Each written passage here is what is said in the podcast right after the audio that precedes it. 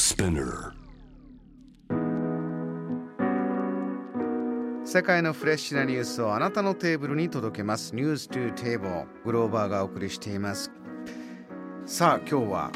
世界三大通信社の一つであります。AFP 通信の日本語オフィシャルニュースサイト AFPBB ニュースとコラボレーションしています。教育理論の知見に基づいた問題解決学習やアクティブラーニングなど新しい授業のスタイルを実践されている教諭、えー、AFPBB ニュース教育事業アドバイザー高橋和也さんです。よろしくお願いします。します。えー、ニュースからどういったものを読み取るかも大事だけれどもここにありますけども問題解決学習は問題を見つけていくのがとっても大事なんだということなんですって。そうですね。教育の機会は今たくさんあるんですよねただ教育の意欲の格差がすごい広がってきてるところでなかなかこういう写真とか見てもただ見過ごしてしまうこと気づくこの差がどんどん広がってきてるんですねですから私がいろんなことを紹介してですねぜひぜひ子どもたちにいろんなとことでちょっと考えてほしいなできればこれ食卓できてたらですねお父さんとお母さんでもおじいちゃんとおばあちゃんでも 誰も兄弟でもいいんですからもうなんでだろうねというようなことをなんでだろうねっていうのはすごく重要に大切にしてほしいなと思って。えー、FP のニュースのヘッドラインまずご紹介します。一つ目は食品の生産と消費に変化をグレタさんが呼びかけというついこの間5月のヘッドライン。2つ目温室効果ガス発生源3分の1は食に関係している3月のニュースです。3つ目日本生まれの簡易トイレを途上国にというこれ2018年のニュースなんですがこの SDGs というカテゴリーの中で出てきたトピックから3つです。まず今年5月のニュース。食品の生産と消費に変化をグレタさんが呼びかけ。この食品についてですね生産と消費方法を変えるようにという訴えを5月の22日国際生物多様性の日というのに合わせてソーシャルメディアに動画を投稿しています。えー、いろいろこう今の新型コロナの問題や感染症の問題にも触れながら病気がある動物から別の動物へそして人へと広まるこういった環境が生まれてしまっている中にやはり生態系の問題があるんだということを言ってるんですよね。高橋さんはこのニュース、まあ、ヘッドラインからどんなふうにこれ先生としては解説していきますか？そうですね。これはかなり難しい問題なんですけども、うん、まあ、生産と消費っていうこれも始まりと出口みたいな感じのところなんですけれども例えばグレードさんがこの動画の中で言ってるのは気候危機とか生態系の危機健康上の危機は全てお互いに関連してるって言ってるんですねでこういうふうな全てお互いに関連してることをまあ一般的にエコシステムって呼んでるんですけども本当に食べるとか使う全てそれがもう完結同じ文脈の中であるってことですよね。そこを考えた時に私たちは食べ物をもうどういうふうにできてるのかなかなか実際にその例えばスーパーを行ってる時に肉が置いてる置いてあるじゃないですか。それを見た時にその肉がどこから来てるかわからない人で実は増えて子どもたちが多いんですよね。だからその実際に生き物からその肉が生産されるまでの過程とかについても自分で調べてみるってことがすごく重要になってきますよね。で最近ではやっぱりそういうふうな環境に優しい食べ物っていうのがどんどん増えてきています。例えばですけども緑虫を使った飲み物ですねユーグレナさんが作ってる飲み物とかですねあとは大豆のハンバーガー大豆ってそれこそ本当に大豆って名前なんですけど大豆を使って大豆由来のハンバーガー肉を使ったハンバーガーを生産してる会社とかそういうのあったりしますのでこの食べ物はどこから来てるんだろうなっていうのをちょっと考えてみるワンクッション入れてみるっていうのがすごく大事なのかなと僕は思いました。今ねそういった新しいプロダクトもどんどんできてますからそういったものもそうですよね。じゃあこの新しい肉のような美味しい味ができるようになってる大豆はどこでできてるんだろうとか、ね、そういうじゃあ緑虫ってどうなってたとか。新しいプロダクトについても生産から廃棄どういうサイクルの中にあるのかという注目もどんどんポイントが増えてきてます。続いてのトピックこちらは温室効果ガス発生源3分の1は食に関係という今年3月のもの。今食の話題が出ましたけれどもこの温室効果ガスの問題いろいろ研究が進んでいる中でこの論文どういったものが出てきたんですか？これですね実は南極大陸の氷山がどんどん氷が溶けてるっていう話なんですけども、はい、まあ、そこの、まあ、温室ガスって言われて地球温暖化って言われてるものですけどもその原因が実は食にあるんじゃないのかっていう論文ですよね。これはすごいことで実は結構前には日本でその恵方巻きとかがたくさん消費されて捨てられてるというのが問題になったと思うんですけども、はい、1日1億個近いおにぎりが捨てられてるっていうのは結構言われてたりするんですけども実はその身近なところが実はその山梨県ほどの氷山を動かすっていうこのあんまり気づかないじゃないですか。なんかおにぎりが実は氷山にどうつながるのかってわからないんですけども実はその身近な食品ですとかその食品廃棄物がその地球を動かすほどの大きなインパクトを与えるっていうふうなそのことをちょっと文脈を考えてほしいなと思って選ばせてもらいました。ですから専門家の方がその自然周期の中の一つだろうというその今自然周期っていう中に人間の食生活とかそういうものも含まれているからじゃあその絵を変えることでいろいろな周期にも影響が出てくるんじゃないか。そんな論文が出てるということなんですよね。はい、さあ今日本でも恵方巻きがという話題もありましたがもう一つのトピックはまさに日本。日本生まれの簡易トイレを途上国にと。これ2018年のニュースですがこの SDGs というカテゴリーの中にポップアップ出てきております。これはどういったものでしょうか？実はこのトイレ日本のリクシルって会社さんが作ったこのトイレですね。佐藤という名前のトイレなんですけどもこれが今結構アフリカを中心とした発展途上国っていうところで広まってるんですけどもなんでこういうトイレがそういう国で必要だとグローバさん思いますか？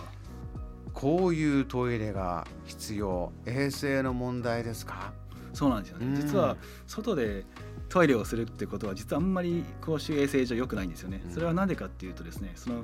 排出したものをがに止まってる蚊とかですねが飛んできて刺しちゃうじゃないですかお尻を。そうすると病気になっちゃうっていうことがあるんですね。だからそういうふうにきれいなトイレを広めるってことがすごく重要だってことがよく言われています、はい、まあ、そこでこのリクシューさんが本当にこれ300円ぐらいで買えるようなすごい安いトイレですよね。プラスチック製のトイレで。しかもこれ水を入れてこうやってパコンと閉まる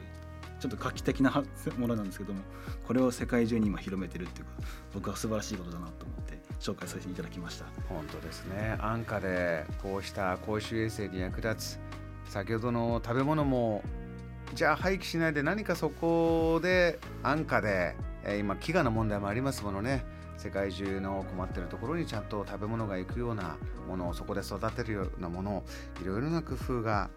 必要だね。できるようやればというのがこの SDGs という大きなカテゴリーの中でいろんなトピックになってますが。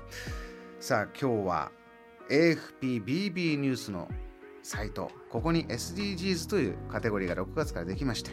その中からいくつかセレクトしていただきながらお届けしております。高橋さんニュースいろいろ見ていくとじゃあこっちにお金を使うとこっちに使えないとかあちらを建てるとこちらが建たないとか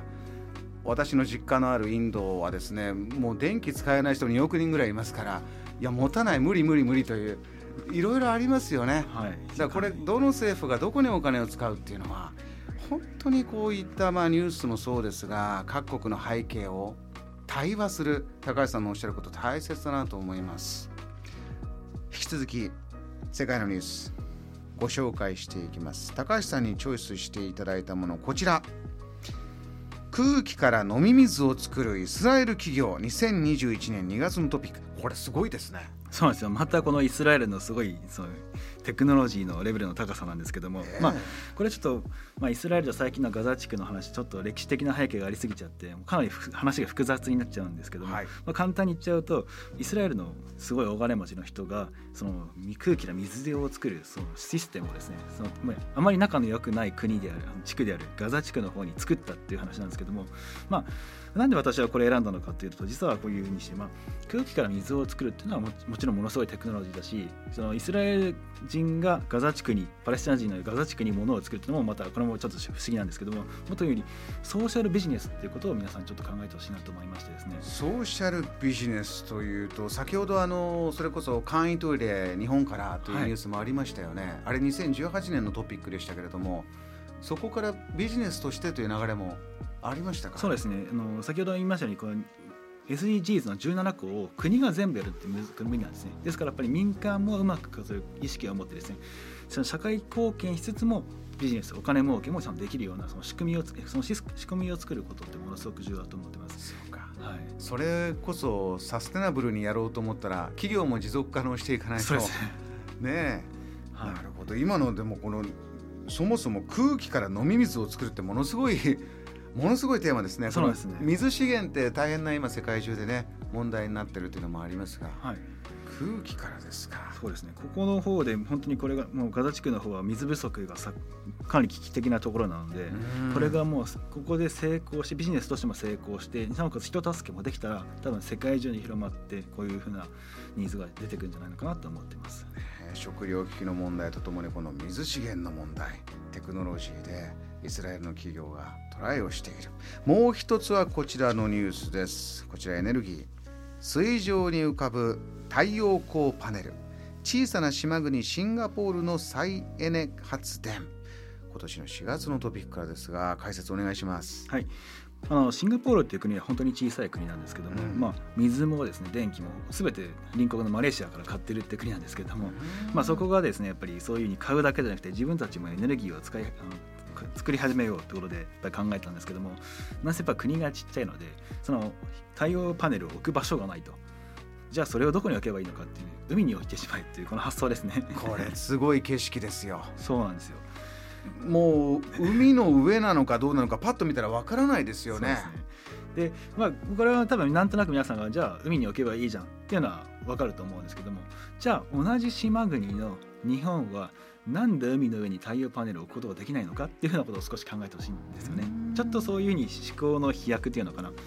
もし海外でこういうことが起こってたらじゃあなんで日本でできないのかっていうふうなそういうちょっと思考の訓練っていうのをちょっとぜひこういうふうな、まあ、特に学生の子供小学生だり中学生だったら知ってほしいなと思ってこういうのをあえて選ばせていただきましたそれを探っていくと日本の国土風土気候条件いろいろ見えてくるんですか？そうですね。例えばシンガポールのある場所あそこは地震が来ても津波は来ない国ですね。なんで津波が来ないんだろうとかそういうの考えたりとか。日本のそのった日本海だったり太平洋だったりするんですけどもその潮の流れはどうなんだろうと考えてるんですどうしても黒潮とかいろいろ考えたりしますよね。まあ、例えば学校で黒潮とか習った時にあそうしたら海の海流がもしかしたら強すぎちゃって置けないんじゃないのかっていうのとこもこれ分かんないですよ僕も専門家じゃないので分かんないですけどそういうのはちょっと推測ができるような習ったことをこの知識を結びつける練習をしてほしいなと思ってます。このエネルギーシフトをやっていく時にコストの問題コストって言葉が出ますがこれも国によってまた全然違うというのが今のね話からも伺えます。さあ高橋さん最後にもう一つニュースいきたいんですがこちらですね。北極圏のノアの箱舟さらに種子6万種貯蔵へ世界の破滅に備えと。いう言葉が並んでますがこれはどういったニュースですか？これはですねあの最近「エヴァンゲリオン」とかそういうニュースで人類保管計画とかいろいろ出てきたんですけどもこれ本当にリアルな話でこの生命を保管するっていう場所があるってことですね。驚きのニュースなんですけどもこういう発想って多分日本の日本にいるとあんまり発想こういう発想はないと思うんですけど実は世界でこういう驚きのプロジェクトが進んでるってことを皆さんに紹介したいなと思いました。これはノアの箱舟というキーワードですからその聖書の世界旧約聖書の世界でクリスチャンキリスト教文化の中ではまあ皆さん当たり前のように知ってる知識があってで大きなそういうねいろんな日本語どういう訳があるんですか終末思想とか、え、こういう、えー、リスクがある。これで、えー、何か人類の取捨選択が行われるんじゃないか。大きな、えー、危機が来てこの次に行くためにはっていうのでいろいろその時時代時代でね何が人類の危機なのかっていうのが言われてきましたが今そういった考えの中にこの気候問題がかなり大きく入ってきていてそこでこのリンクしてノアの箱舟じゃあ種を取っとかなければいけないそういったこともつながってきてるんですね。そうですね。でこれの話に実はオチがありましてですね、うん、まあ人類のこの生命を保管するのはやっぱ北極圏の、まあ、氷の中が一番いいんだろうってやっぱ考えて作ったんですけども実は気候変動で一番影響を受けたのがその北極圏だったんですね。それでこのノアの箱舟要するにこの現代版ノアの箱舟ですね。これがの場所の氷が溶けちゃったっていう実はオチがあるんですよね。これはあの北極圏にあるノルウェー領のスバルバル諸島に設置された世界最大の種子貯蔵庫。この写真はそういうものなんです、えー、大惨事世界の破滅並みの大惨事、まあ、そういったあのいわゆるノアの箱舟あの物語でいうとそうですね。洪水が来て世界が全く流されてしまう。そういったものをイメージしながら世界各地から提供される種子6万種をさらに受け入れていく予定。高橋さんのお話聞いていくとじゃあどういう考えどういう文化の中からこういうことやってるんだろうかとかいろんなまた探っていきたい気になる部分って出てきますね。はい、あともう一つ今日やってほしいなと思うのは、はい、実際にスバルバル諸島ってどこにあるのかって調べてほしいんですね。ああ言葉だけじゃなくて、はい、でやっぱり皆さんヨーロッパ特にノルウェーとか聞くとあ大体地図であの場所かと思うんですけどもこのスバルバル諸島って多分 Google マップとかで調べたりするとえこんなとこにあるのっていうのをびっくりしちゃうと思いますのでぜひ調べてみてください。ありがとうございます。最後に AFPBB ニュース教育事業アドバイザーでもある高橋和也さん。いろいろなリスナーご家族で聞いていらっしゃる方もいるしそれこそ学生さんも、えー、聞いてる方もいらっしゃいますんでぜひ先生としてのメッセージも最後にお願いします。はい。まあ、こういうなかなか報道写真っていうのは教育現場で使うことはないのですがやっぱりかなりパワーを持っている写真が多いです。ですからこういう写真を使ってですね対話せなんでだろうっていう気づきをどんどんどんどんするような授業をしてほしいなと思いまして、まあ、そのお手伝いをこれからもさせていただきたいと思います。どうぞよろしくお願いします。またぜひジャム・ザ・プラネットにお越しいただければと思います。高橋さん今夜ありがとうございました。どうもありがとうございました。JAM The Planet